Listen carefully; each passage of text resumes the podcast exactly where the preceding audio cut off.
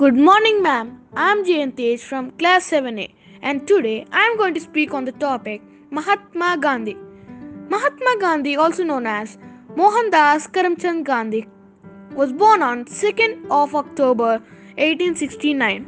Was an Indian lawyer, anti-colonial nationalist, and political ethicist who employed non-violent resistance to lead the successful campaign for India's independence from British rule and in turn inspired movements for civil rights and freedom across the world.